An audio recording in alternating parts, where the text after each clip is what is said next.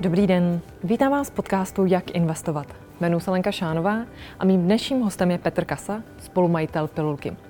S Petrem si dnes budeme povídat o IPO a SPO Pilulky, vize do budoucna, jeho podnikatelských začátcích anebo filantropii. A to, proč se rozhodl věnovat akcie Pilulky nadaci VIA. Ráda bych vás pozvala na největší investiční konferenci o akcích v České republice, na Českou investiční konferenci, která proběhne 13. a 14. listopadu v Praze. Těším se na vás v hotelu Pyramida. Ahoj Peťo, já tě vítám v podcastu. Ahoj Anka. A my jsme se nedávno potkali na charitativní aukci nadace VIA, kde se mimo jiné teda vydražila procházka s prezidentem Petrem Pavlem za neuvěřitelných asi 500 tisíc korun. A já vím, že ty si nadaci věnoval akce pilulky, což mně přijde, že to není moc běžný scénář, tady v, České republice. Jak ti vůbec napadlo darovat nadaci a akcie? Tak to byl příběh, který začal někdy tři roky zpátky zhruba, kdy jsem, já dlouhodobě s nadací VIA spolupracuju. Poslední dva roky jsem tam teda i předseda správní rady, což vzniklo jako takové vyvrcholení dlouholetý spolupráce. Ale zhruba před třemi lety jsem byl požádán vlastně ředitelem nadace tehdejším, eh, jestli bych jim nepomohl s kampaní na navýšení nadačního mění a což jsem teda s radostí přijal, tuhle tu výzvu a sestavili jsme si krásný tým, asi osmi lidí. No a jak jsme obcházeli, řekněme, ty bohatý lidi, který jsme žádali vlastně o to, aby nám přispěli na tu činnost té nadace, tak jsem zjistil, že je mezi náma spousta lidí, kteří jsou papírově bohatý, a což je i můj případ. To znamená, že mají různé podíly ve firmách, mají různé investice, ale vlastně nemají cash. To znamená, nemají příliš volných peněz, který by mohli postrádat. No a tak nás při té příležitosti tehdy s Honzou Síkorou z Uten Company nás napadlo, že by bylo fajn, kdyby lidi, kteří třeba mají nějakou firmu, kterou drží přes prostřednictvím akcí, takže by nemuseli dávat vlastně do nadace do, nebo do toho nadačního mění peníze, ale že by mohli dát vlastně kus té firmy. A že kromě toho, že to má nějakou hodnotu, tak kromě toho to má i ten příběh, že je to vlastně kus i nich. A to, tak jsme tohle to udělali a pak jsme kolem toho udělali i teda nějaký PR, protože jsme to brali, že to byl takový vlastně jako takový učebnicový příklad, jak by to, že by to mohlo inspirovat další lidi. Takže myslím, že jsme byli asi, možná jsme byli první, kdo něco takového udělal a jsem, jsem za to velmi rád, že takový průkopnický počin. A bylo to něčím podmíněný, nebo uh, co se týče jakoby, těch akcí, když někomu daruješ akce, jako konkrétně ty nadaci, tak byly tam nějaké podmínky, jak ta nadace má s těma akcemi jako zacházet? Ne, ne, ne, vůbec nic takového jsme tam nedávali. To znamená, kdybychom se v nadaci rozhodli, že druhý den ty akcie prodáme a speněžíme, tak eh, bychom je samozřejmě mohli speněžit. Nebyl tam žádný takovýhle závazek, ale musím říct, že třeba máme v nadaci, v nadačním mění máme i třeba nějaký kryptoměny, a to je třeba případ, kdy některý lidi přijdou a řeknou, hele, eh, já vám dám nějaké, já nevím, jeden, dva, tři bitcoiny, ale chci, abyste je drželi dalších třeba pět let. Že ty lidi vlastně to berou, že oni tomu věřejí, a věří, že ta cena poroste, tak vlastně chtějí té nadaci dát ten bitcoin i s tím budoucím růstem. Takže je to takový docela jako zajímavý příběh, že to nejsou jenom ty peníze, ale že to jsou vlastně ty peníze a k tomu nějaká ta emoce od toho člověka, který to daruje. Hmm. Máš ještě nějaký další projekty, který charitativně třeba podporuješ? Minimálně mám ještě nějaké dvě, dvě drobné neziskovky. Já se věnuju trošku komunální politice, takže tam jako se snažíme trošku pozitivně kultivovat naše okolí bezprostřední, kde žijeme, ale nadace VIA je asi taková moje srdeční záležitost. A hmm. S nima spolupracuju dlouhodobě. Petře, pojďme se vrátit na začátek úplně tvé kariéry. Já vím, že eh, v roce 1992 ty jsi začínal budovat eh, Kasa.cz, nicméně vystudovanýho máš úplně něco jiného. Tak eh, co tě přivedlo na cestu budovat Kasa? Tak eh, vlastně já jsem studoval počítačový Gimple, to znamená první moje taková, jako řekněme, brigáda práce bylo, že jsme programovali, to znamená, dělali jsme nějaký jednoduchý weby, dělali jsme nějaký makra, takovéhle věci. A pak jsem teda vystudoval stavařinu, což eh, vlastně podle vzdělání jsem vlastně stavební developer. Dělal jsem projektový management, podnikání a řízení ve stavebnictví na, na ČVUT, což byla eh, jako hezky vlastně komplementární věc k tomu IT, protože to jsou taky projektové věci, řízení zdrojů a tak dále. Mm. Takže vždycky jsem byl jako biznisový člověk, byť mám rád i to jako krásno a ty hezké věci typu architektura, moderní umění, k tomu mám určitě jako velmi vřelej vztah, ale jako jako DNA mám biznisový, to znamená tabulky, projektový plány, řízení a tak dále. No a v, vlastně Kasa.cz vznikla tak, že v roce 98-99 na přelomu e, jsme vlastně programovali v webové stránky a začali jsme pak vlastně na těch webových stránkách i obchodovat. Tehdy ještě jsme neměli ani živnosták, tak jsme jeli vlastně na živnosták mámy naší a bylo to opravdu takový ten úplně jako takový to opravdu klasický podnikání z domova, prostě jak američani vždycky začínají v garáži, tak my jsme začínali jako v dětském pokoji a vlastně z toho jako malinkého biznesu, to pak, když jsme to, když jsme to prodávali, tak to dělalo v obrat přes 1,5 miliardy, takže se nám to trošičku se nám to rozrostlo, trošičku to nabopnalo, ale když jsme začínali, tak jsme opravdu lidem vysvětlovali, jako co je to internet. A jako lidi na nás koukali, tehdy naprostá většina na nás koukala jako na úplný blázny, jako jaký obchodování internetový, jako proč by si lidi měli něco jako objednávat přes internet, hledat na internetu. Jako vůbec vlastně takový to ještě nechápali, jako byli jsme ze světa, kterýmu jako většina lidí vůbec nerozuměl. A jak těžký bylo přesvědčit ty lidi? Tak těžký. My jsme byli jedni z mnoha, že jo, kteří se tomuhle tomu věnovali a ono ta doba to tam vždycky jako do, dovede sama. Takže já to dneska zase vidím v tom, co děláme, to jsou úplně stejné paralely, že člověk, když jako trošku jako je víc vizionář, kouká se trošku víc dopředu a dokáže si pospojovat některé věci, jak bude třeba svět vypadat za 3-5 let, tak mu to připadá úplně logický, ale třeba pro běžnou populaci, běžného spotřebitele, eh, ty lidi vlastně berou ten život jako jak je teď a většina lidí si nedokáže představit, co jako bude za pár let. Takže bylo to takový postupný a prostě pak začala penetrace internetu a, a začaly další a další, zrychlovalo se připojení, začaly nový a nový internetové služby, že internet se pak začal dostávat do škol, začaly nějaký státní projekty, že, že se začaly první věci třeba digitalizovat ve státní správě, no a tak jako všechno, všechno ze vším se to začalo propojovat a pak samozřejmě obrovský, obrovský skok nastal, když, když se dostal internet do mobilů, tak to byla ta, řekněme, asi největší revoluce na internetu, kde do té doby člověk jako chodil vlastně k tomu internetu, že si sednul k tomu počítači doma nebo v práci a tam jako ten internet konzumoval. No ale pak, když přišly mobily, vlastně, ve, kterých, ve kterých začalo být nějaký, nějaký internetový připojení, tak se to vlastně otočilo, že si člověk ten internet začal nosit sebou v kapse a když teda potřeboval jako něco na internetu, no tak sahnul do kapsy a jako vytah ten internet z kapsy. Takže tam se, jako, tam se to změnilo a v to, tohle vlastně pokračuje do dneška, že ta mobilizace toho internetu, že lidi méně a méně času tráví u počítače nebo na internetu, méně a méně u počítače a víc, víc a víc na těch mobilních devicech. Když porovnáš budování e-shopu a tehdy a nyní, tak v čem se to liší? V čem to bylo třeba jednodušší nebo těžší naopak?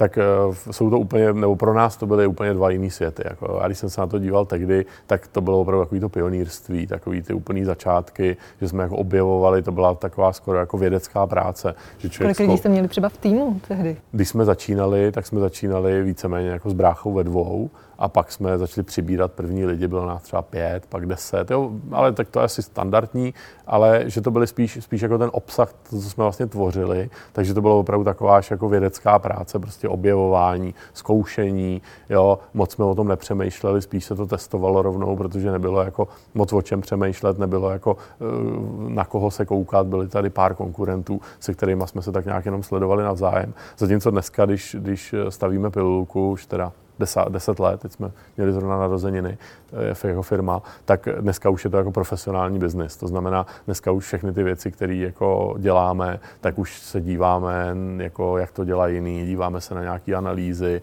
Většinu věcí už vlastně ne, neděláme my, ale hledáme někoho, koho bychom jako napojili. Dneska vlastně tehdy jsme, když, nebo tehdy e-commerce znamenala, že člověk seděl u počítače, něco nakódoval, něco programoval, vlastně nebyly žádný jako pluginy, který by člověk zasouval vlastně do toho svého biznesu. Dneska už jako té vlastní práce je strašně málo a většina je pospojovat ty věci. Zmaček si vezme tadyhle platební bránu, tadyhle nějaký nástroj na marketing, tadyhle nějaký software na logistiku, tadyhle nějaký software na pricing a vlastně ta, jako ten core té firmy už není vlastně to, co se dělá, ale pospojovat ty jednotlivé prvky, které to dělají. Jo, a to si myslím, že teďka probíhá ale jako celým, celým vlastně celou společností, celým světem, že, že jsou tady dneska služby, který vlastně používají různé firmy, když já nevím, klidně můžeme vzít zdravotnictví, tak to už není jako, že by ten doktor něco vytvářel. On si vlastně napojuje ty jednotlivé služby podle toho, v jakém oboru dělá, tak ví, že tady má nějaký stroj, tady má nějaký AI nad tím, tady má nějakou analýzu, tady má nějaký software třeba na, na dokumentování a vlastně ta jeho práce je, že pospojovává to nejlepší, co je k mání. Takže v tomhle se úplně jako, v tomhle se vlastně změnil úplně celý, jako paradigma celého světa. Když jsi, když jsi z bráchu budoval kasu, tak eh, budoval jsi to jako biznis na celý život? Ne, ne, ne, určitě ne. My jsme to jako, o tom jsme vůbec takhle nepřemýšleli. My jsme to hlavně vůbec jako nebudovali vlastně na začátek jako, že jo, jako business. My jsme to budovali, že nás to prostě bavilo. Jo, to je takový to, že vám vznikne firma, že něco děláte rádi a prostě, když někdo jako plete hezký svetry a rád plete, tak najednou třeba vybuduje firmu, prostě, která dělá oblečení. Jo. A my jsme byli přesně tenhle případ. Nás bavili počítače, nás bavil internet, nás bavil obchod, nás bavili ty věci, které jsme prodávali, že jsme tehdy prodávali hodně mobily, digitální foťáky, já nevím, příslušenství k počítačům, datový média. A to byly vlastně věci, které nás bavily jako oborově.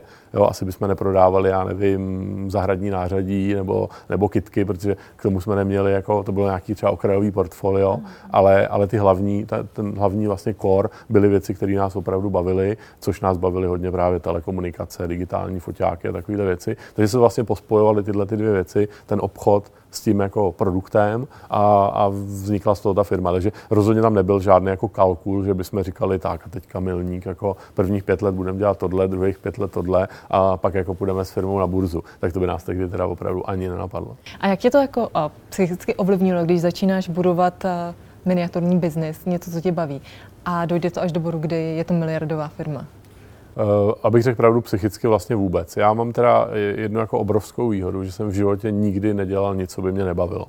Jo, znám lidi, kteří jako tak klavírujou, že třeba dělají v různých jako velkých firmách a vlastně už je to tam třeba nebaví tolik, ale jsou dobře placený, tak jako takový to, s čím všichni bojují, vždycky, jestli už nejsou jako vyhořelí, mm. jestli by nechtěl život nějakou změnu, prostě jako, tak tohle já jsem, tohle mě se naštěstí jako nikdy nestalo, že bych jako někde vlastně pracoval v uvozovkách pro peníze a říkal si, no, když jako tohle přestanu dělat, tak přijdu o něco. Vždycky, když jsem šel dělat něco nového, tak už jsem byl vždycky absolutně jako natěšený na to, že to nový bude zase super. Jo, takže to vlastně všechny moje vlastně životní jako milníky biznisový, kde jsem šel do něčeho nového, tak vždycky byly s tím, že na to starý jsem jako relativně rychle vlastně zapomněl a už jsem mentálně, mentálně byl jako v tom novém.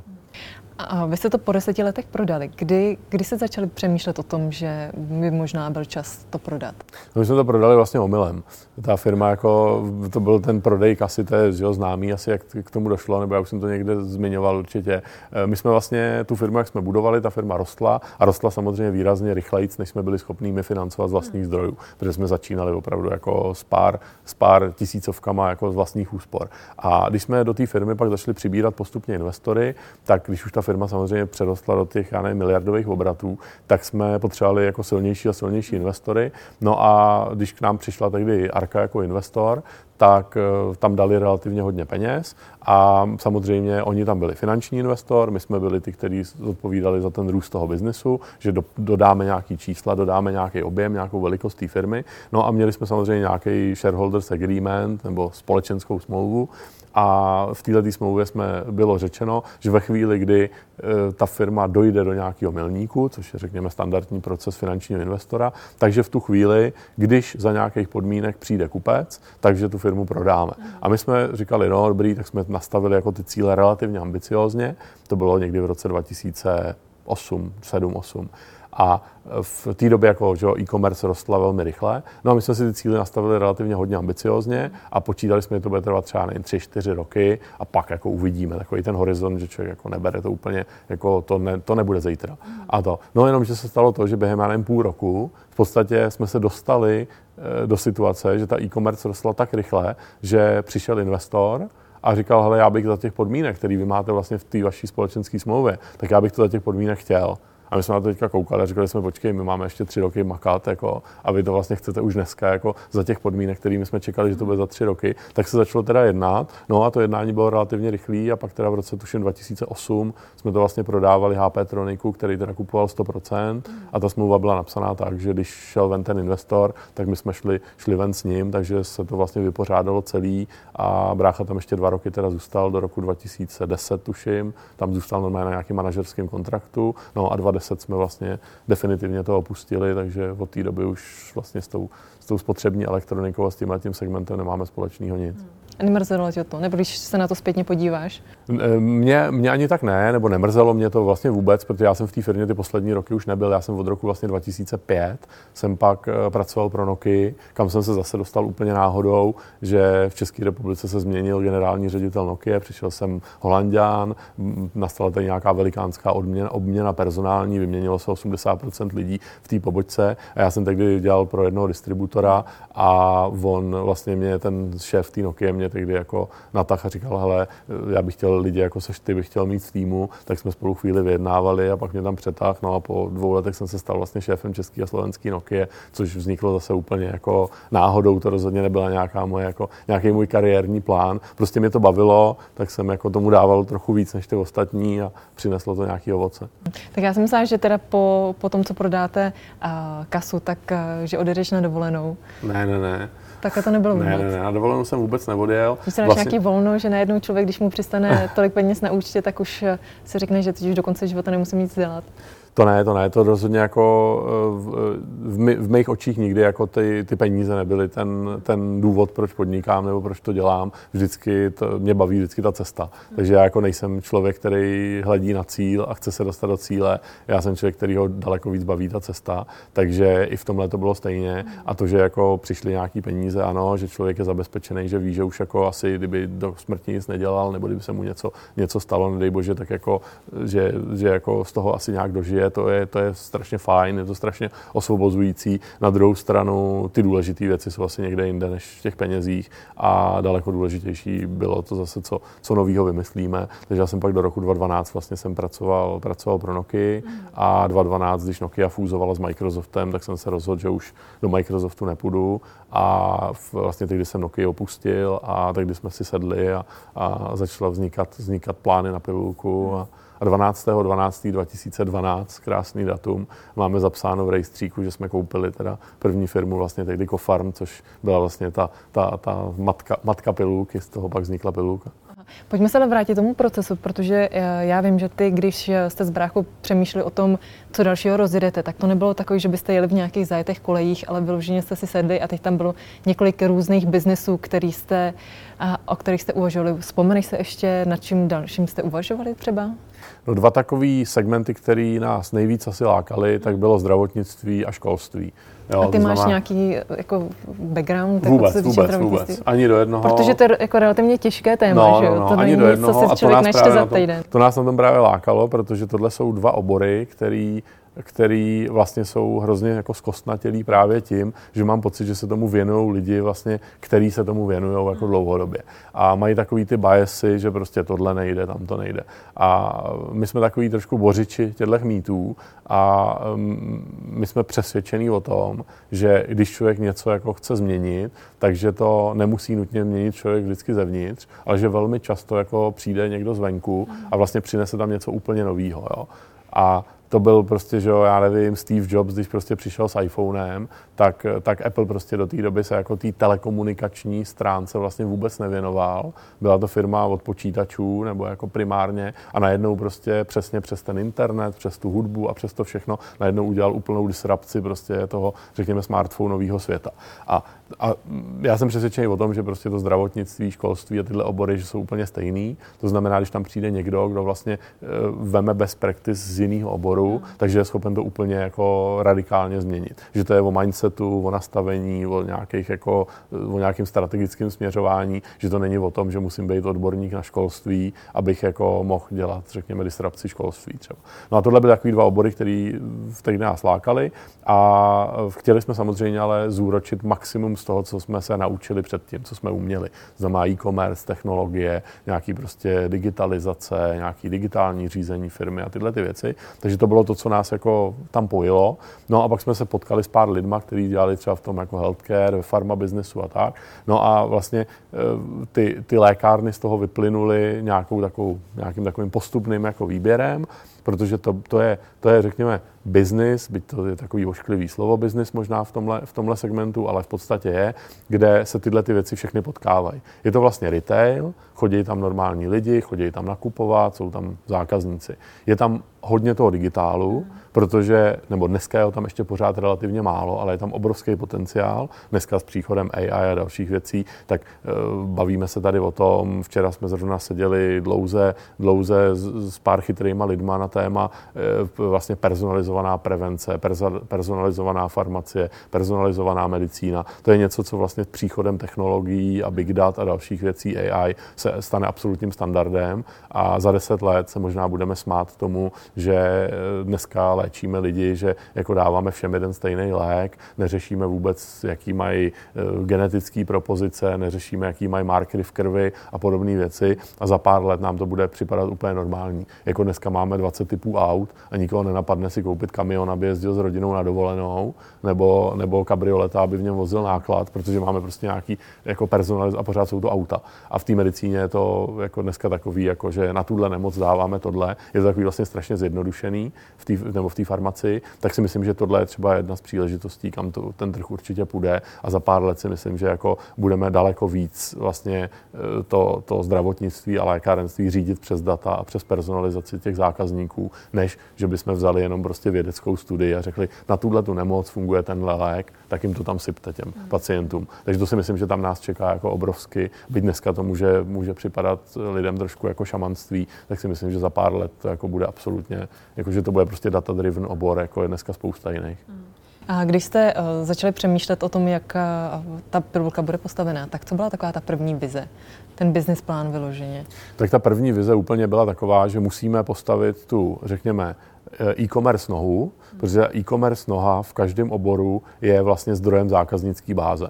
To znamená, aby mohl člověk dělat jako nějaký zajímavý biznis, tak potřebuje zajímavou zákaznickou bázi. To znamená dělat, dělat my, jsme, my jsme jako transakční Eh, přemýšlíme transakčně a chceme ty, ty biznesy vždycky škálovat do šířky hodně. To znamená, eh, nejdeme do hloubky, aby jsme měli jako nějaký specifický segment a měli málo zákazníků a šli do hloubky, ale spíš se snažíme mít velkou zákaznickou bázi. To znamená, věděli jsme, že musíme mít 100 tisíce klientů, aby ta firma měla nějakou hodnotu, aby se nad tím dalo něco stavět. To znamená, to byla ta e-commerce část a pak ta druhá část byla samozřejmě, že potřebujeme mít nějakou prezenci v tom trhu, aby jsme se dostali k těm kontraktům, aby jsme se dostali k tomu zboží, aby jsme se dostali k nějakým podmínkám a tak. Takže tohle byly, řekněme, ty dvě hlavní nohy, že na jedné straně jsme začali budovat vlastně tu e-commerce část, kde jsme začali nabalovat zákazníky a investovat do zákaznické báze a na té druhé, v té druhé noze jsme si vybudovali, tak jsme začínali vlastně s takovým virtuálním řetězcem lékáren. Dneska jsou to vlastně pilulka lékárny kamenný plus ty pilulka partner lékárny, což je nějakých 120 poboček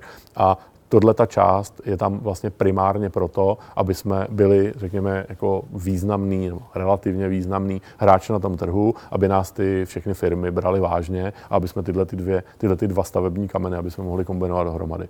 Že to byla ta prvotní vize vlastně. A máš nějakou inspiraci třeba z zahraničí vyloženě? Někdo, kdo je taková vaše inspirace, co se týče t- budování takového biznesu? Uh, úplně inspiraci nemáme, nebo vlastně my nemáme vlastně ani úplně jako konkurenta, jo? protože my jsme taková jako firma mezi. Jsou tady ryze e-commerce hráči, největší třeba evropský, že Shop Apotek, obrovská firma v, já nevím, v 15 zemích řádově, uh, ale to je vyloženě jako e-commerce player, ten nemá tu fyzickou jako prezenci a pak je tady asi druhý takový veliký, je třeba Currose, že jo, švýcarský zase, zase obrovský holding, který uh, jde víc jako tou personalizovanou medicínou a je víc fragmentovaný. Teď to byly takový dva naši jako peers, na který jsme tak jako koukali v Evropě. Amerika je úplně jiná. Do Ameriky se vůbec nedíváme, protože jako evropský a americký jako healthcare business, uh, to je snad nejodlišenější nebo nej, nejvíc jako odlišný business vlastně mezi Evropou a Amerikou. Jo, máme různé věci, že když srovnáváme já nevím, bankovnictví, development, stavební, cokoliv, tak vždycky tam jsou nějaké jako similarities.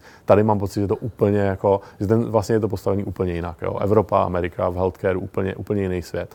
A to, takže jsme koukali primárně do Evropy, no a na českém trhu v podstatě taky, protože jsou tady vlastně, že jo, jsou tady firmy, které šly jako z onlineu a dělají čistě online a jsou tady firmy, které vlastně měly velký sítě kamenných lékáren a teďka k ním přidávají ten online, nějaký aplikace a tak dále. Takže, takže a my jsme začínali rovnou vlastně jako v tom středu, že jsme řekli, my chceme být rovnou jako omnichannel, my, chceme ty, my si chceme sahnout na ty fyzické klienty, ale zároveň se jako navenek prezentujeme jako, že jsme digitální firma, to znamená, vznikali jsme vlastně od e-commerce, vznikáme od toho, jsme první, kdo má aplikaci, první, kdo má mobilní web, první, kdo akceptoval Apple Pay, dneska děláme, že jo, máme dneska třeba tu aplikaci Plasker, kde prostě se uh, učíme ty lidi postupně se o sebe starat, že to není, že jako farma není jenom jít do lékárny a vzít si tam léky, ale že to je o tom se nějakým způsobem jako vážit, měřit, hlídat si spánek, napojit si nějaký wearables. Dneska máme, eh, spolupracujeme s firmou, který dělají DNA testy, znamená připravujeme si půdu pro to, aby jednoho dne ten pacient přišel do té lékárny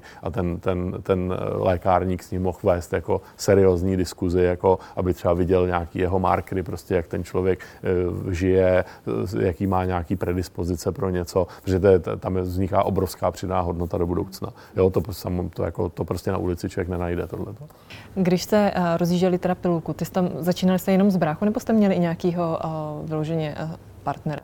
Začínali jsme vlastně v, tehdy asi ve čtyřech nebo v pěti, kde my z bráchů jsme byli jako absolutně dominantní, ale měli jsme ještě pár lidí kolem sebe a začínali jsme jako s pár, řekněme, malýma desítkama milionů korun, hmm. že jsme poskládali takový A to byly jakoby vaše peníze nebo jste... Naše, naše. Ne, neměli jsme žádné, jako úplně, na úplném začátku jsme neměli žádného externího investora, to jsme začínali za svý, ale začínali jsme s tím, že nám ty peníze brzo dojdou. To znamená, rozhodně jsme, což bylo, já nevím, třeba rok a půl, dva roky, jo, možná ještě dřív to bylo. Jako měli jsme tu vizi, že investora budeme potřebovat. Jako rozhodně jsme si nedělali iluzi, že vybudujeme jako miliardovou firmu v healthcare za vlastní peníze. To bychom byli naivní úplně, to v žádném případě. Mm. A při budování teda co byly takový ty klíčové momenty, nebo to, co tě nejvíc jako překvapilo v rámci budování? Tak eh, jako, že by mě něco vyloženě překvapilo, to asi ne. Spíš se potvrdily ty, ty eh, jako domněnky, které jsme měli. To znamená, že ten trh je extrémně rigidní, že spousta lidí vlastně v tom, v tom trhu, jako to, co tady teďka třeba říkám o těch datech a o nějakých těch predispozicích, že o tom se může člověk bavit jako s pár nějakýma třeba vědcema, s nějakýma, já nevím, odborníkama na AI, odborníkama na jak big data analýzy a takhle. A když se pak bavíte třeba jako řekněme s běžným třeba lékárníkem, s běžným lékařem, běžný, to nemyslím vůbec pejorativně, to myslím jako se vší úctou, tak, tak vlastně ty lidi vůbec nerozumějí, o čem mluvíte. Jo, že ty, ty světy jsou jako hodně, hodně jako rozdílný a samozřejmě teďka jako, jak do toho vstupují ty velké firmy, eh, že jo, Big Tech a další, který mají dneska různý třeba personalizovaný celý divize na healthcare a podobně, tak když tohle člověk jako studuje, tak si říká wow, jako jak ty naše jako znalosti, který jako si myslíme, jako hele, tyjo, to je docela zajímavý, tak jako jak jsou vlastně minimální, jako co ještě, jako, co, co je ještě všechno neprobádaný, jo, takže, takže v, tomhle jako, v tomhle se spíš, jako ne, že by mě to překvapilo, ale ta rigidita je poměrně hodně veliká, takže jako některé věci prostě budou asi trvat jako díl, než jsme si na začátku mysleli. A když uh, budujete tu pilulku, tak bylo něco, kde jste si řekli, hele, touhle cestou, teda tahle cesta nevede? Jo. nějaký, jako že jste zavřeli dveře a změnili no, jste kompletně super, strategii? Díky, to je super otázka. Ano, jedna takováhle věc se nám stala a to byla vlastně to budování těch kamenných poboček. My, když bychom se dneska podívali do toho úplně prvního plánu, když jsme šli poprvé za investorama, což bylo někdy ten rok, rok a půl potom, co jsme pilulku založili a začali budovat, tak tehdy jsme měli třeba ambici, že budeme mít nějakých 100, 200, 300 vlastních lékáren a že vlastně vybudujeme i kamenný řetězec. Pak jsme vlastně zjistili, že ta přidaná hodnota jako v té kamenné lékárně, že vlastně pouze, že to je to výdejní místo a že to je ta pozice toho fyzického farmaceuta, lékárníka, který je schopen tam poskytovat tu službu. A že ani jednomu my vlastně nemáme co přinést. My neumíme jako zlepšit jako to místo, jak, to prostě je místo, kde chodí lidi, to je běžný retail a toho lékárníka, to je vlastně know-how jako jeho, to znamená záleží z 90% na něm. My můžeme samozřejmě pomáhat, dát mu nějaký nástroje do ruky a tak dále, to určitě jo, ale 90% toho jako biznisu je na jeho bedrech a na jeho, v jeho hlavě, v jeho, řekněme, soft skills, jak, jak komunikuje s tím pacientem. To jsme vlastně usoudili, ale tam vlastně naše přidaná hodnota je absolutně minimální. Tak jsme zatáhli za brzdu a z té vize, jako že budeme mít, řekněme, stovky lékáren, dneska jich máme vlastních asi 23, jestli se nepletu, těch poboček a partnerských, partnerských zhruba stovku. Takže Takže jsme to jako výrazně, výrazně zabrzdili a v zahraničí to nemáme vlastně vůbec. Dneska jsme na Slovensku, tam jsme číslo jedna v tomhle segmentu, nemáme tam vlastně ani jednu, nebo máme jednu tu statutární lékárnu. Eh, v, jsme v Maďarsku, jsme v Rakousku, tam nemáme nic, tam máme jenom, jenom, jenom e-commerce, e-commerce business. Takže v tomhle jsme jako změnili vlastně v průběhu času, ale to je zase výhoda, že člověk jako když má A těch 24 kamenných lékáren, co máte, tak plánujete si je udržet? Nebo... Ano, redukovat? Ne, ne, ne, chceme je držet, jako možná to trochu, to jako pořád to trošku jako redukujeme, nechceme to jako budovat uh, víc, ale jsou to lékárny, které ekonomicky vydělávají peníze, ne nějaký veliký, ale vydělávají. Jsou to lékárny, které pro nás jsou zajímavým takovým, řekněme, takovou laboratoří, že můžeme na nich testovat různé věci, vidíme, jak to funguje, jak se chovají, jak se chovají pacienti, vidíme i ten personál, jakým způsobem třeba k některým věcem přistupuje. Takže je to pro nás jako takový, řekněme, jako je to nedílná součást součást firmy. Rozhodně to nějak ne, nemíníme. Jako, nikdy jsme neuvažovali o tom, že bychom to celý vzali a že bychom to třeba prodali a že bychom řekli, hele, byť by za to někdo dal třeba pěkný peníze, tak jsme říkali, ne, hele, to jako pro nás to má nějakou strategickou hodnotu a určitě tu hodnotu, jako jak, jak historicky, tak dneska má a mělo. Ty máš určitě zkušenosti s těma lékárnama. Jak taková lékárna funguje? Protože já mám vždycky pocit, když jdu do lékárny, tak tam je tři, eh, tři, eh, tři léky nebo tři produkty, který ten eh, lékárník vždycky jako vyndá a hned ti, to na, hned ti to dá. Je to takový, mám z toho pocit, že tam je tvrdý lobbying zatím. Jak to přesně funguje v té lékárně? No tak jsou dva typy lékáren. Jsou typy lékáren takový ty řetězcový, to znamená ty, který opravdu jsou jako tvrdý retail a to je prostě, to můžeme srovnat třeba s Lidlem klidně. To jsou privátní značky, to jsou jako absolutně komerční subjekty, to znamená, když tam člověk dneska přijde a řekne, že si chce koupit jako já nevím, vitamin C, tak dostane právě ten jeden brandovaný tím řetězcem, protože na něm je nejvyšší marže a jako nediskutuje se. To je čistý jako business. A pak jsou ty, řekněme, nezávislé lékárny. My máme ty nezávislí, my nemáme třeba, jako, nebo máme privátní značku, ale absolutně jako velmi omezenou a v tom lékárenském segmentu jako limitně blížící se nule. To znamená, my nemáme ten zájem na tom, že bychom chtěli jako budovat vlastně přes ty kamenné lékárny ten, ten samotný prodej. My ty kamenné lékárny máme spíš proto, že tam sledujeme nějaký trendy, že tam jako spolupracujeme s různýma firmama, je tam různá škála, to znamená, je to daleko, jako řekněme, liberálnější. A pak je tam ta primární přidaná hodnota, je ten lékárník. To znamená, tam ty lidi spíš chodí pro tu konzultaci, to znamená, nechci-li toho lékárníka vidět, tak si to vyřídím online, anebo v někde v nějaký eh, řetězcový lékárně v nákupním centru. Chci-li si s tím lékárníkem popovídat, chci-li jako to v vozovkách teplý slovo a nějaký ten soft jako přístup, tak na to jsou, na to jsou řekněme, daleko lepší, nebo to je takový typický, hmm. typický moje jako zjištění. Na to jsou jako typičtější tyhle, ty, řekněme, nezávislejší lékárny, které nejsou, nejsou tolik, tolik sešněrovaný. Takže my jsme spíš na té straně, řekněme, těch nezávislých lékárníků. Bohužel ta jejich pozice je jako rok od roku horší a horší. Jako v každém oboru ta globalizace je jako strašně krutá. Takže samozřejmě tyhle ty veliký řetězce, které jsou propojený s distributorama, jsou propojený s těma, s těma nákupníma vlastně kanálama, tak samozřejmě jako přebírají absolutní dominantu. Jo. To znamená, jako v tom kamen, a to byl i ten důvod, proč my jsme z toho kamenného světa jako trošku vycouvali, protože s těma těma velikýma hráčema s nimi absolutně jako nemůžeme soupeřit. Jo. To říkám úplně na rovinu. To jako v tom kamenném světě lékárenským velmi omezený portfolio, velmi úzký portfolio, obrovský pokrytí privátníma značkama a prostě objem, objem, objem. Je to prostě jak, jak klasický FMCG řetězce obchodní. A vy máte teda ty své kamenný, eh, kamenný lékárny, k tomu máte ještě partnerský. Ty si vybíráte podle čeho? Ty partnerský máme z toho důvodu, že máme samozřejmě nějakou pozici na trhu, máme nějakou vyjednávací sílu, děláme nějaké marketingové aktivity a vlastně využíváme tuhle tu síť, že ta, ta naše značka je na tom trhu víc vidět. My jsme schopni přinést něco těm lékárnám, lékárny zase něco nám, takže je to taková hezká symbioza, ale je to čistě jako obchodní vztah, nejsme nějak majetkově propojení, to znamená, nemáme jako s těma lékárnama nic společného, je tam jenom obchodní smlouva, která prostě má nějaký trvání a, a sdílíme nějaké nákupní možnosti, nějaké marketingové kapacity a takhle. Mm-hmm. Pojďme se bavit o expanzi do zahraničí. Já vím, že teď se udělali krok, že zavíráte Rumunsko. A z jakého důvodu to Rumunsko zavíráte? A no, pojď nám říct ten příběh zatím, proč jste vůbec jo, jo. se rozhodli pro to Rumunsko.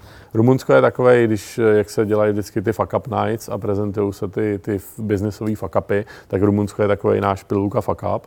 A je to z toho důvodu, nebo řeknu příběh v rychlosti. My jsme v roce 2018 se rozhodli, že jako první vlastně, když neberu Československo, protože Slovensko byla taky expanze, ale to bereme pořád, že jsme jako, my fungujeme pořád jako československá firma.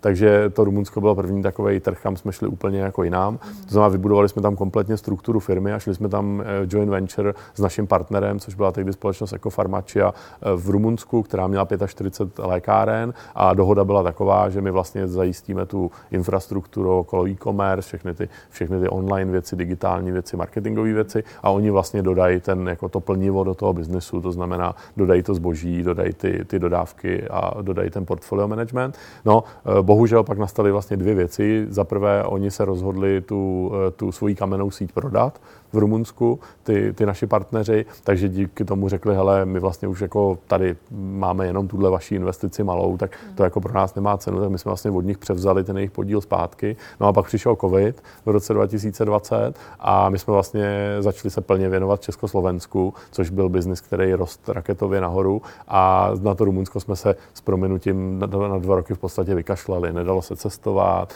jako vlastně jsme do toho jako příliš neinvestovali energie a, a efortu tady odtud. Takže to, to, takže to Rumunsko tak jako hibernovalo. No a když jsme pak začali, když jsme pak začali vlastně potom, potom když se uvolnili, uvolnili ruce po covidu, tak my jsme začali vlastně připravovat expanzi do Rakouska, do Maďarska. No a tam jsme zvolili úplně jinou cestu. Tam jsme zvolili cestu cross-border, protože jsme měli z toho Rumunska zkušenost, že vlastně stavět celou infrastrukturu na tom trhu je extrémně drahý. A říkali jsme, hele, tak pojďme využít vlastně infrastrukturu, kterou máme v Československu. To znamená, my jsme Rakousko vlastně postavili v Olomouci, kde jsme otevřeli nový sklady a začali jsme jako pokrývat Rakousko tam otuď a Maďarsko kryjeme vlastně z Bratislavy, to znamená, sdílíme operations se Slovenskem. Tenhle ten model po teďka půl roce fungování eh, se jeví jako, že to, bylo jako, že to bylo geniální rozhodnutí na rozdíl od toho Rumunska, kde teda jsme, když jsme si pak propočítali nějaký prostě základní metriky, tak jsme řekli, že to Rumunsko pro nás vlastně nedává vůbec smysl v tomhle modelu, který teďka máme a proto jsme se teda rozhodli vlastně letos na, na konci prvního pololetí v červnu jsme se rozhodli to definitivně zavřem, takže teďka, jak tady natáčíme podcast, tak myslím, že zrovna dneska je poslední den, kdy v Rumunsku vlastně si u nás lidi můžou nakoupit a rumunská pobočka vlastně do konce léta bude kompletně zavřená. My z toho trhu odcházíme, to znamená, to naše operations už tam nebude vůbec a budeme, zůstaneme na těch čtyřech trzích, který budeme vlastně ovládat ze dvou zemí. Mm-hmm. Kolik vás to stálo? Řádově 70 milionů korun. Mm. Jo, není to žádná jako tajná informace, není to jako nějaká horentní suma, ale zase není to úplně málo a samozřejmě e, musí se k tomu člověk postavit čelem a jako je to hold jako business a na něčem, na něčem člověk vydělá, na něčem se člověk něco naučí, takže Rumunsko je ten případ, kde jsme se víc naučili, než vydělali. V jaký trh věříš nejvíc? Eh, tak Československo je takový, řekněme, stabilizovaný, tak tam už si spíš hrajeme s tím, jak moc jako profitabilita, jak moc expanze. Eh, co se týče těch nových trhů, tak jednoznačně je to Rakousko. A furt se mě všichni ptají, jako, a kdy teda pojete do Německa, tak já říkám furt, že to zatím není na pořadu dne, ale správně bych měl odpovědět, až bude fungovat Rakousko, tak půjdeme samozřejmě do Německa.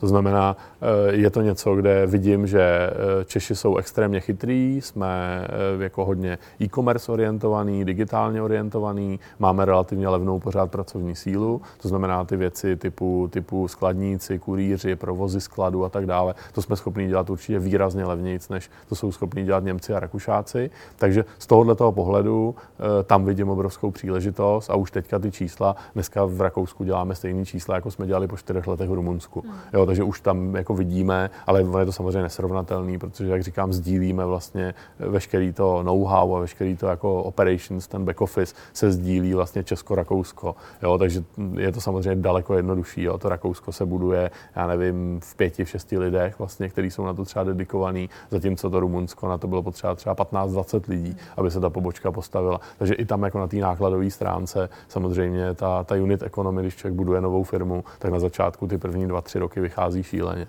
Takže tam člověk samozřejmě pálí obrovský peníze, což není ten případ právě těchto těch trhů, když tam jde člověk cross border. Tak ty jsi zmínil, že další na pořadu dne Německo. Co nějaký další stát, jako Španělsko, Itálie? ne, ne, ne, zatím vůbec. Španělsko, Itálii si necháme na dovolenou maximálně. No, tam jako zatím, zatím Je tam nějaký důvod jako zatím? Ne, ne, ne, důvod není, důvod je jenom jako kapacita.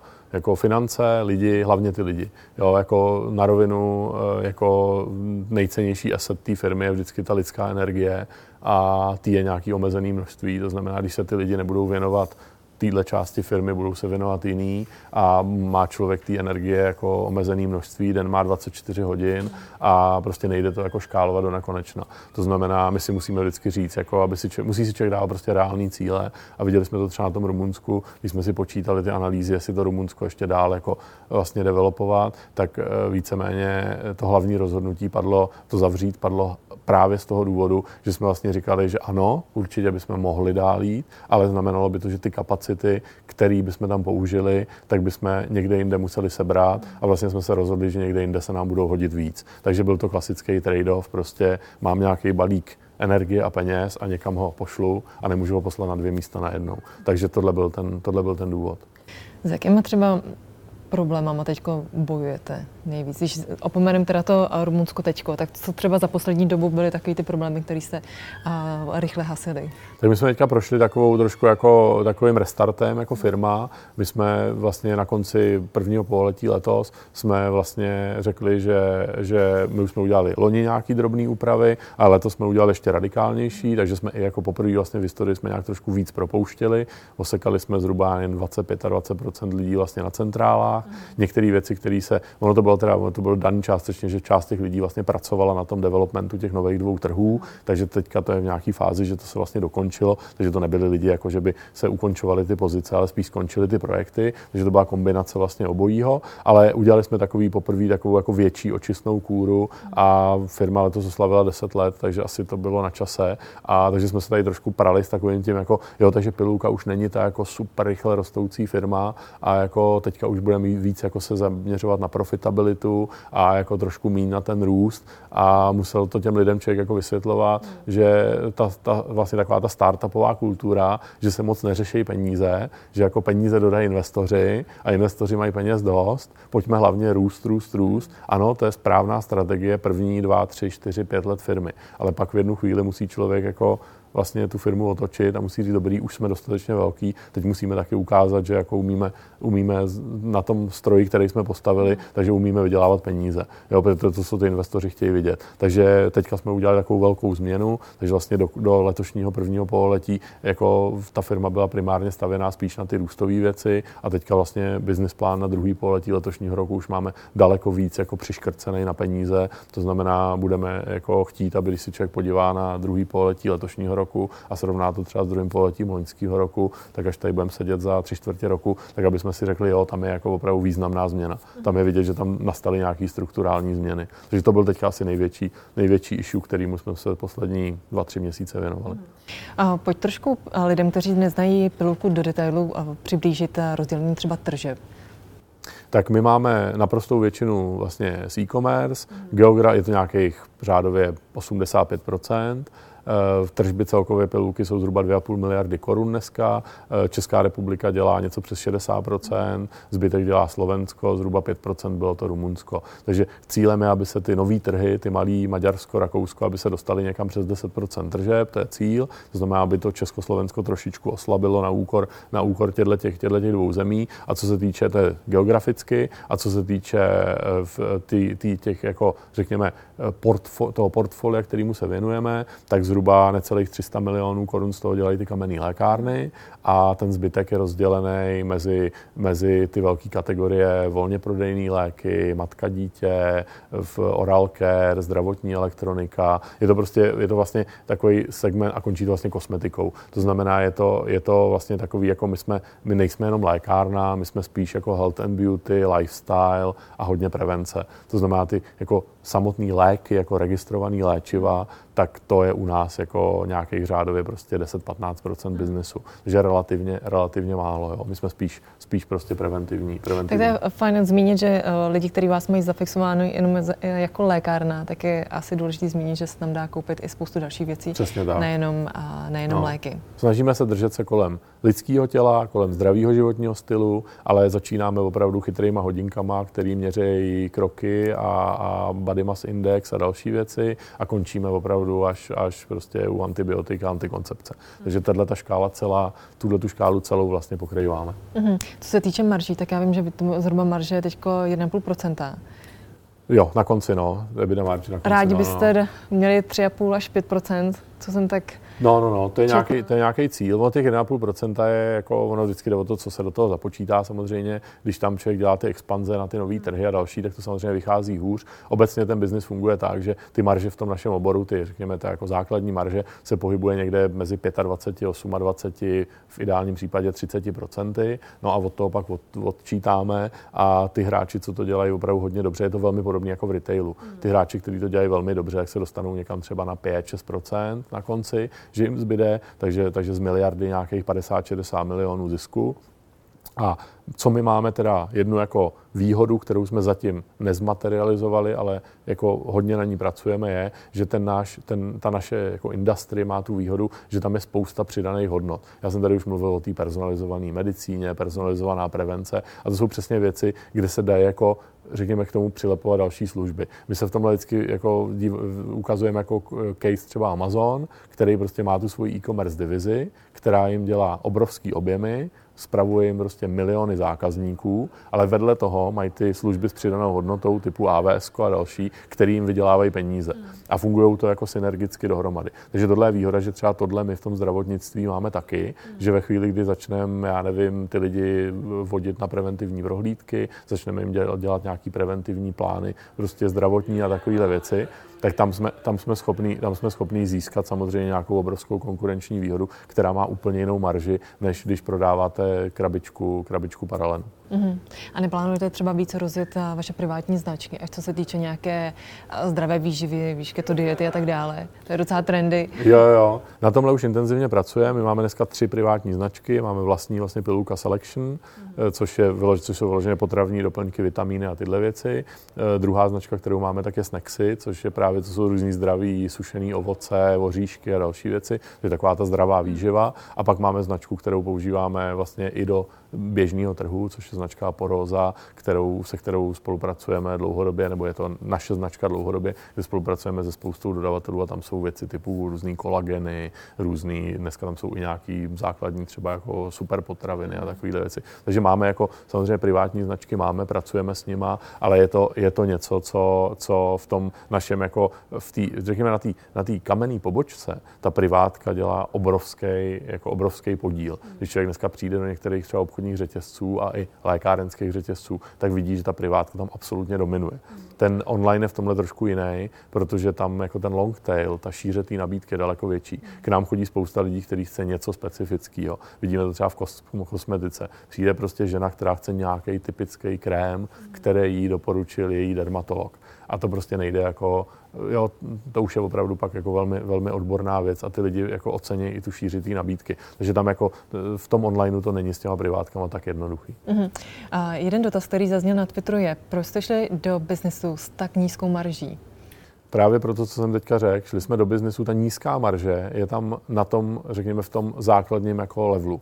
Jo, to znamená, pokud kupuju celaskon a prodávám celaskon, tak mám nízkou marži. Ale ve chvíli, kdy toho zákazníka dám třeba do nějakého disease managementu, začnu mu řídit, my dneska spolupracujeme s firmama typu Nutricia, s firmama typu Novo Nordisk a další, což jsou velké farmafirmy, kterým vlastně řídíme, řídíme léčbu jejich pacientů nad tou digitální vrstvou naší, tak to už jsou třeba věci, kde jsou úplně jiné marže. Takže rozhodně jako v tom našem segmentu opravdu nejsou nízké marže. Jo, to je jenom jako zdání. Jsou nízké marže v té kamenné lékárně, kde jenom vydáváte ty léky, tam určitě. Jsou na tom internetu, kde jenom máte transakční biznis. Ale ve chvíli, kdy uděláte úkrok trošku stranou, tak tam už jako naopak jsou marže obrovský. Takže a to je to, proč to děláme. My to rozhodně neděláme proto, aby jsme se stali největším prodavačem vitamínu C v České republice. To určitě ne. Hmm. Petře, pojďme se jako přesunout k IPO, který se měli v roce 2020. Já vím, že to byl obrovitánský úspěch, protože to bylo přeupsaný uh, tehdy pětkrát. Pět a půlkrát asi, no, no, no. Jaké to pro tebe bylo jako uh, spolumajitele? Uh, prostě pocit, kdy je takový úspěch? To byla obrovská jízda tehdy. No. To, to, tehdy já jsem vlastně, to byl můj takový první jako větší styk vlastně s kapitálovými trhama. Já jsem nikdy nebyl, nebo já nejsem typ investora, který by jako pasivně investoval, že si koupím akci a čekám, co udělá. Takže ne, nemáš žádný svůj akciový portfolio? Mám akciový portfolio, ale fakt jako miniaturní úplně, jako je to takový spíš jako legrace. A to. A Nikdy jsem nebyl tenhle ten jako pasivní typ investora, co by jako sázel na firmy a, a, a čekal, co bude, ale vždycky jsem chtěl jako se na tom sám podílet. To znamená, většinou, když jsem investoval do nemovitostí, tak jsem většinou kupoval třeba nemovitosti před rekonstrukcí a podílel se nějak třeba na té rekonstrukci, pak to prodal. Když jsem investoval do firm, tak jsem se většinou snažil investovat do firm. Měl jsem mnoho v životě třeba různých startupových investic a přes 8 let jsem dělal, že z GNT Ventures jsem seděl v investiční komisi a investoval společně s nima do firm. A většinou jsem se snažil, abych tam mohl dát nějakou jako přidanou hodnotu, aby to nebylo jenom pošlu peníze a, a doufám, že přijdou peníze krát něco. A to. A, takže jsem byl vždycky takový ten jako hands-on investor a jsem do dneška. A to IPO bylo první pro mě takový, jako kde tam jako přišla, vlastně se tam objevili najednou kolem ty stovky lidí, kteří jako přinesli ty peníze a teďka jako šli sázet na nás a říkali, jo, vám věříme, tak to. A byl to, byla to strašně zajímavá zkušenost. Co mě to teda dalo, bylo, že jsem viděl, jak je strašně důležitá ta emoce.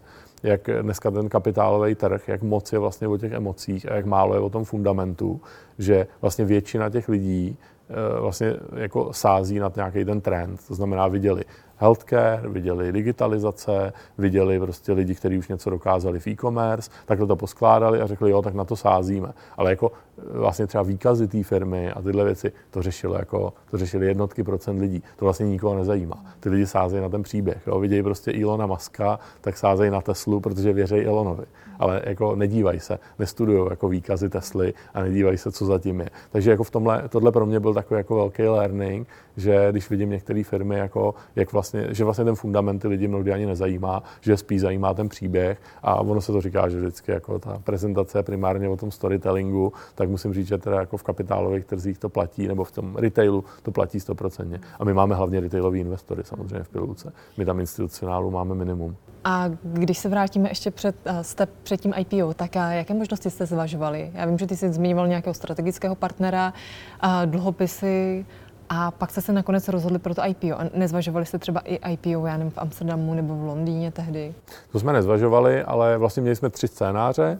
Měli jsme scénář stratega nějakého, tam jako jsme měli pár jako dobrých nabídek, ale problém byl ten, že vlastně jsme neřešili jako ten, jakým, za jakých podmínek bude vstupovat ten investor k nám, ale už se řešilo to, za jakých podmínek vlastně pak půjdeme ven a nám to bylo trošku na rozdíl teda od té kasy, nám to bylo trošičku líto, že vlastně jsme říkali, hele, teď my jsme pořád jako na úplném začátku, teď my ještě nic jako skoro nemáme v té pilulce, teď my ještě máme takových nápadů a právě jak se tady bavíme o různých těchto těch jako healthcare projektech a tohle, říkám, to je jako, tam jako je ta třešínka na dortu, to chceme dělat, tam chceme směřovat. Takže jsme říkali, hele, ten strateg, to by bylo blbý, to bychom si vlastně podepsali jako už, už, už rozsudek a už bychom začali přemýšlet, jako, co budeme dělat dál, až to, až to, až to vykešujeme. Tak to, to nás, jako tohle nás tam trochu zrazovalo. Pak jsme měli dluhový financování, ano, nějaký dluhopisy a podobně. To v té době bylo hodně jako in, protože ty sazby byly relativně levný, nebo byly velmi levný tam nás trošku děsilo jako financovat vlastně expanzi firmy dluhovými penězma. To je něco, co my jako děláme jako extrémně neradi, protože ten meč jako nad náma, když vím, že vlastně půjčuju si peníze na něco, co vím, že nejsem schopen vrátit, že to budu muset zase refinancovat dalším. My jsme tuhle debatu vedli třeba xkrát s bankou, že máme bankovní úvěr a máme banku, banku ale jenom na provoz. Nikdy jsme nechtěli banku na expanzi, protože jsme vždycky říkali, hele, musím tomu bankéři ale rovnou říct, ale ty peníze, co si od vás dneska půjčuju, tak já vím, že vám je nemůžu vrátit. Já vím, že musím nejdřív sehnat někoho, kdo do mě investuje, aby vám vrátil ty jeho peníze, protože já vám je nevrátím, já, na ně, já je zpátky nevydělám takhle rychle. Takže to byl důvod, proč jsme, jako se nám nechtělo moc do dluhu a pak jsme šli teda cestou, vlastně cestou startu a cestou IPO jsme šli proto, že to byl nápad, že Honzi Sikory a Voodoo, který říkali, hele, vy jste úplně ideální firma na tenhle typ investice, protože vy jste prostě známí, vy jste PR-ově aktivní, lidi vám věřejí, lidi vědí, jako co zatím stojí za lidi, znají ten příběh, to je ideální jako story a jste retail. To znamená, ty lidi si na vás můžou sahnout. Ten člověk dneska investuje do pilulky a může si dneska sednout počítači a může si tu službu vyzkoušet, objedná si, ta objednávka mu přijde, přijde, má nějaký problém, vyřídíme mu reklamaci, pod, na, na ulici potká pilulka auto, v nákupáku vidí pilulka box, prostě může si na nás sahnout. Takže říkal, hele, to je super, to se, to se bude líbit. No a pak samozřejmě přišel covid, no a ten nám jako neuvěřitelně, že ho fouknul do plachet, hmm. protože eh, prostě všechno, co bylo digitální a, a healthcare, tak jako lidi hltali prostě jak blázni, takže to bylo jako to byla tehdy success story prostě neuvěřitelná. No. Já jsem natáčela třeba rozhovor právě s Jirkou Kovaříkem a Přemkem Papem um, uh, o IPO, vložně uh, pohled IPO emitentem. A tak jestli ty sám za sebe můžeš popsat ten proces od uh, přemýšlení až po finální úpis, třeba kolik vás to stálo, jak náročný to pro vás bylo?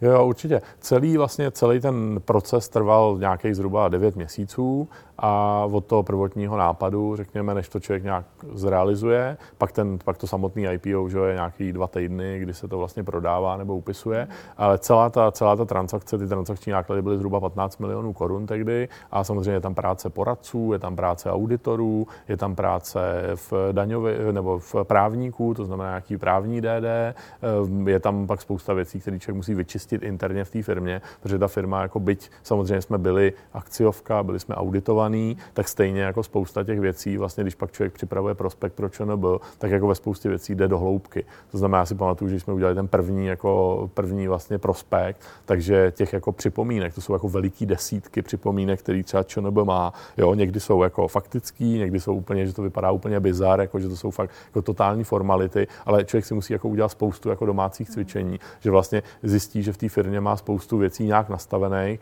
a že vlastně to není úplně jako v pořádku, že vlastně formálně to má být třeba trochu jinak a tak dále. Takže tímhle tím jsme si prošli. My jsme s tím ještě teda měnili tehdy auditora, protože jsme se dohodli, že chceme jako Big Four audit, takže jsme tehdy si brali jako auditora PwC, to znamená, řekli jsme, ať to máme opravdu jako v mašličkách všechno. Takže tohle byla nějaká taková činnost, která kolem toho byla. No a ten největší vlastně přínos toho IPO, který já vnímám, je ten, že vlastně člověk nestratí kontrolu nad tou firmou, to znamená nadále je významným akcionářem, může dál jako tu firmu strategicky nějak řídit, dávat jí nějaký vize, že vlastně o tenhle ten jako entrepreneurship přístup ta firma nepřijde, ale zároveň získá ty peníze. Samozřejmě my přijdeme v oku z té firmy, to je jasný, ale je otázka, jestli člověk chce mít velký, velký podíl na menším koláči, anebo, nebo prostě menší podíl na větším koláči. Já jsem rozhodně člověk, který preferuje mít menší podíl na něčem zajímavějším, než naopak, takže to je spíš pak filozofická otázka. Znám lidi, kteří prostě chtějí mít svoji firmu a jako dělá jim dobře, že 100% firmy je jejich a neprodali by ani jedinou akci.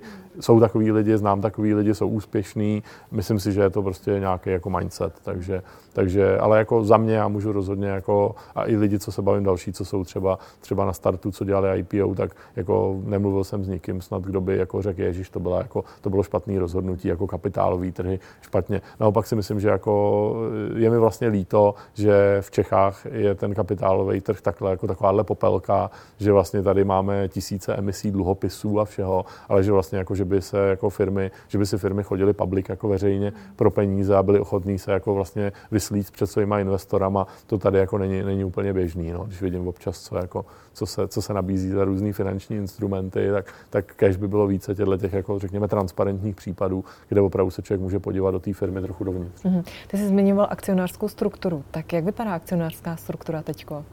Teďka vlastně... Ty jsi to změnilo vlastně po tom SPO, no, no, no. tak možná můžeš rovnou zmínit uh, tu akcionářskou aktuální po SPO současnou. se to změnilo minimálně, protože my jsme vlastně se účastnili toho SPO taky. Vlastně ty, řekněme, tři největší akcionáři, což jsem teda já, Brácha a, a Wooten Company, my máme všichni zhruba stejně, máme kolem nějakých 17% každý v Pilulce dneska, takže my jsme se i účastnili toho, toho, toho SPO, takže se to moc nezměnilo. Tohle to jsou vlastně ty tři největší akcionáři, pak tam máme pár, řekněme, menších individuálů, který mají nějakých, řekněme, 3 až 5% firmy a pak tam máme zhruba 3,5-4 tisíce vlastně drobných retailových investorů, což jsou lidi, kteří tam mají někteří 10 tisíc korun, někteří milion.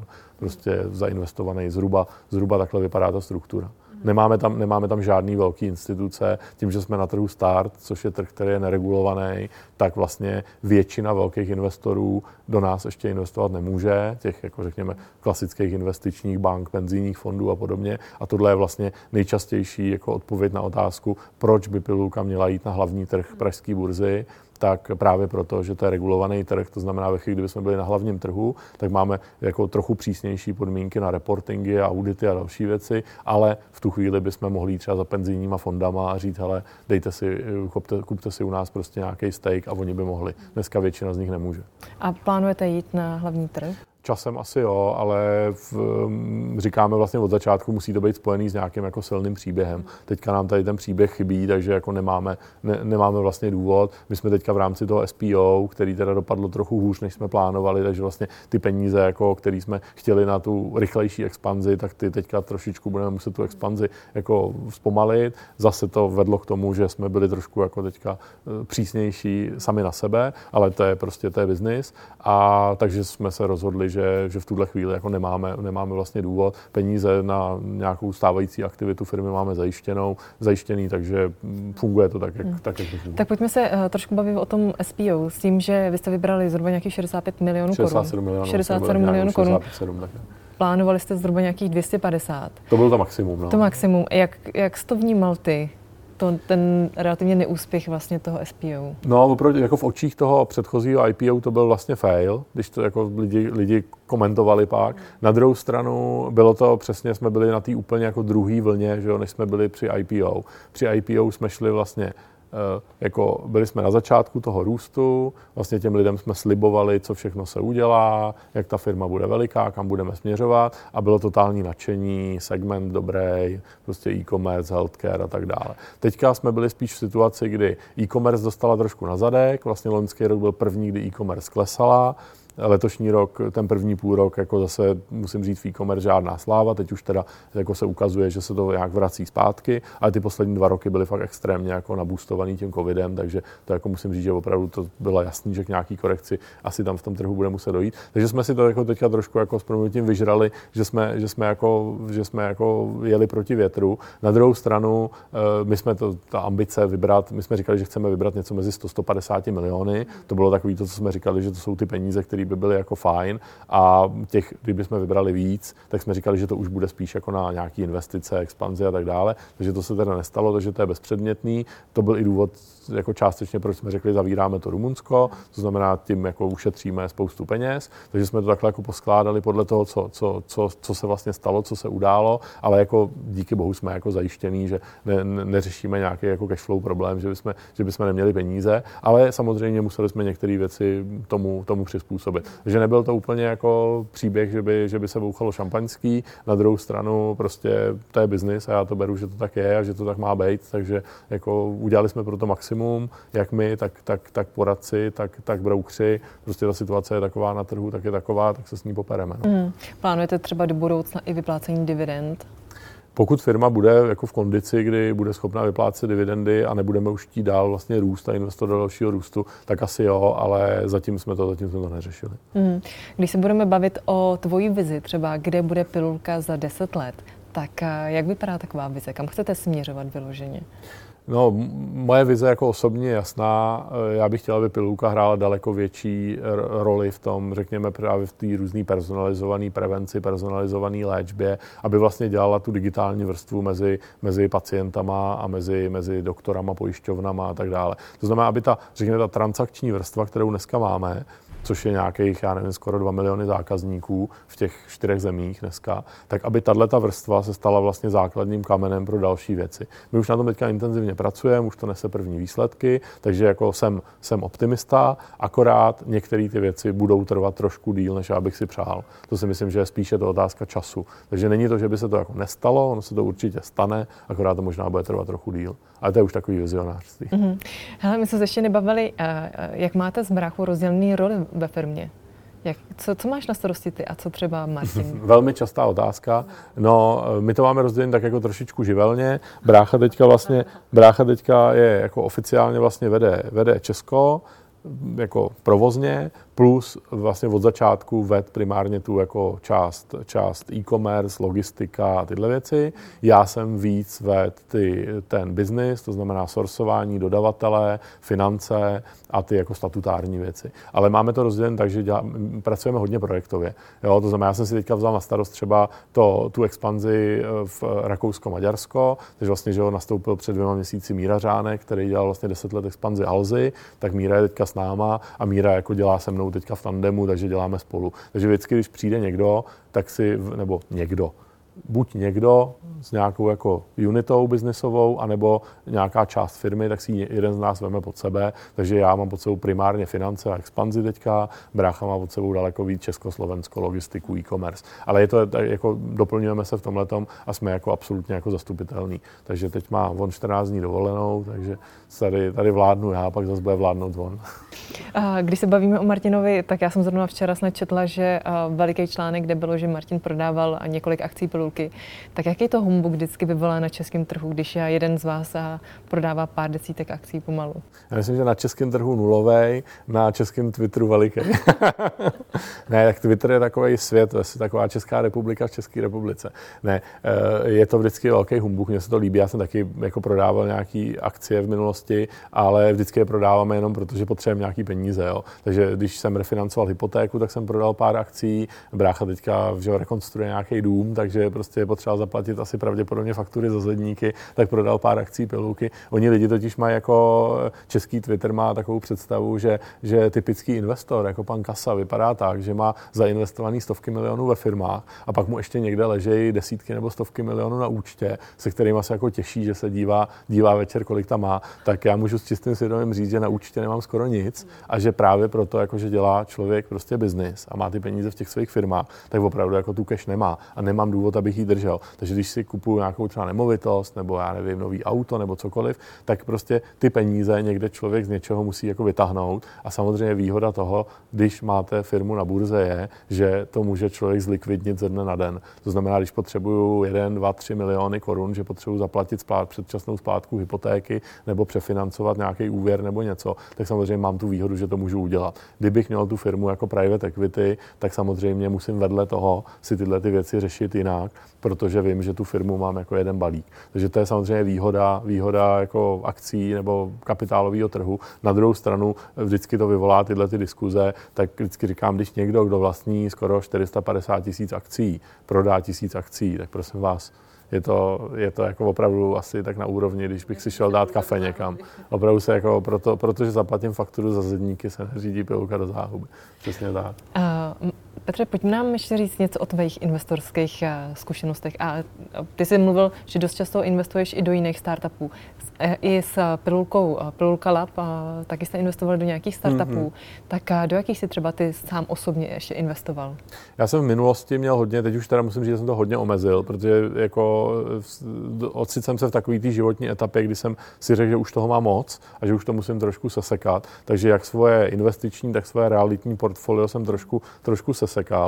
Uh, mám takový jako Eh, dvě, eh, vlastně dva takové jako eh, investiční směry, které mě baví. Jednak mě baví nemovitosti, protože jak jsem říkal, jsem vystudovaný stavář, baví mě stavební development, baví mě architektura, takže občas si koupím nějaký pozemky, občas někde něco developuju, ale jsou to malé věci, nějaký, byt, nějaký byty a tak, i, v, i v Praze mám něco i mimo Prahu, ale jsou to jako drobné věci, nic velikého, nejsou to žádné stovky milionů. Tak to je jedna taková jako noha, která mě baví, ale snažím se vždycky nějak trochu hands abych tam byl, aby mě to bavilo. A pak mám samozřejmě investice do věcí, které jim jako můžu nějak pomoct, anebo si myslím, že trochu rozumím, což i v minulosti byly právě, to, jsou, to byly investice, které jsme dělali třeba, třeba z, přes právě GNT Ventures. A jsou to firmy typu, typu prostě technologické věci, nějaký IT věci, nějaký retailové věci, nějaká třeba umělá inteligence nad, nad, nad retailem a tak dále. Ale tohle jsou věci, které jsem vlastně v posledních dvou, třech letech kompletně vyexitoval. Dneska se věnuju vlastně jenom pilulce a ty aktivity, které máme dneska v těch startupech, tak i ty máme vlastně pod Pilulkou. Pilulka má vlastně ceřinou společnost Pilulka Lab, která je, což je vlastně takový akcelerátor. Děláme to, vlastně je to joint venture se Startup Yardem a děláme to tak, že hledáme nové projekty. Dneska tam jsou dvě investice, na nějakých dalších se pracuje. Je tam Carebot a Vitadio, což jsou vlastně velmi inovativní firmy.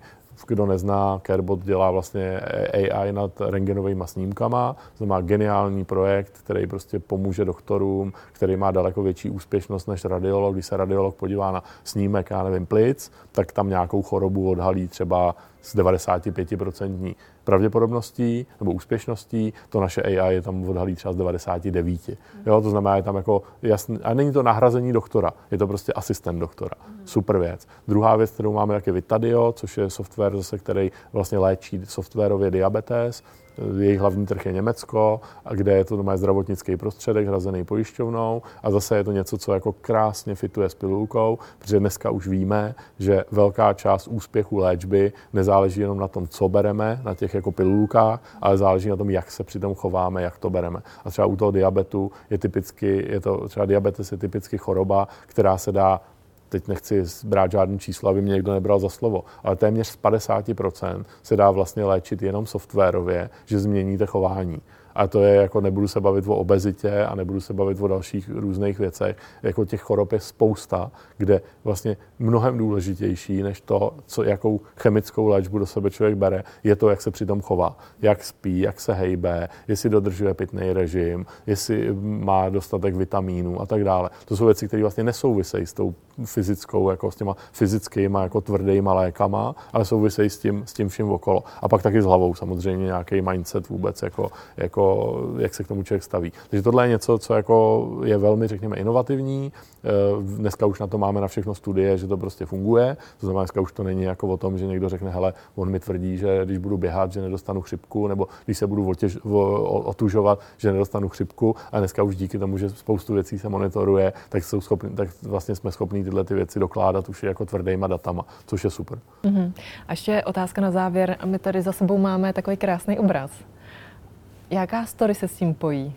My jsme tady v těchto kancelářích, obraz je úžasný a barevný a veselý.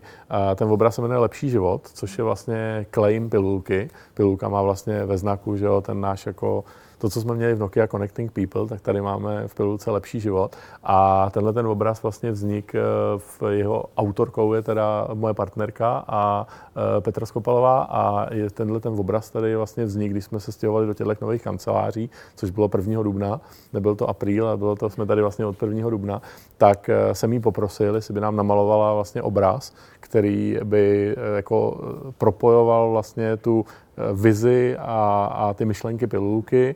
A ona je člověk, který je velmi kreativní a ona pár dní přemýšlela, chodila a pak přišla s tímhletím úžasným nápadem, že na tomhle obrazu vlastně vidíte všechny ty jednotlivé prvky té stavebnice, co můžete ovlivnit ve svém životě a jak to můžete krásně poskládat a je to barevný, veselý, propojený, propojený tou zlatou nití. Takže, takže tenhle ten obraz jsme tady, tady máme jako takový stěžejní, stěžejní motiv a je to, ten, je to ten lepší život pilulky a vlastně stal se tenhle ten obraz zároveň i, i vlastně prvotní hostinou a inspirací eh, poslední výstavy, kterou teďka, kterou teďka Petra připravuje. Takže tenhle ten obraz mě tady velmi těší a jsem rád, že sedíme právě před ním. No, určitě. Já ještě můžu zmínit, že Petra má výstavu v platformě 15 a bude do konce srpna pokud se nepletu. Jo, jo, je to tak. Super, Petře, tak já ti moc krát děkuji za rozhovor. Já moc děkuji za pozvání. A budu držet piluce palce samozřejmě. Díky moc.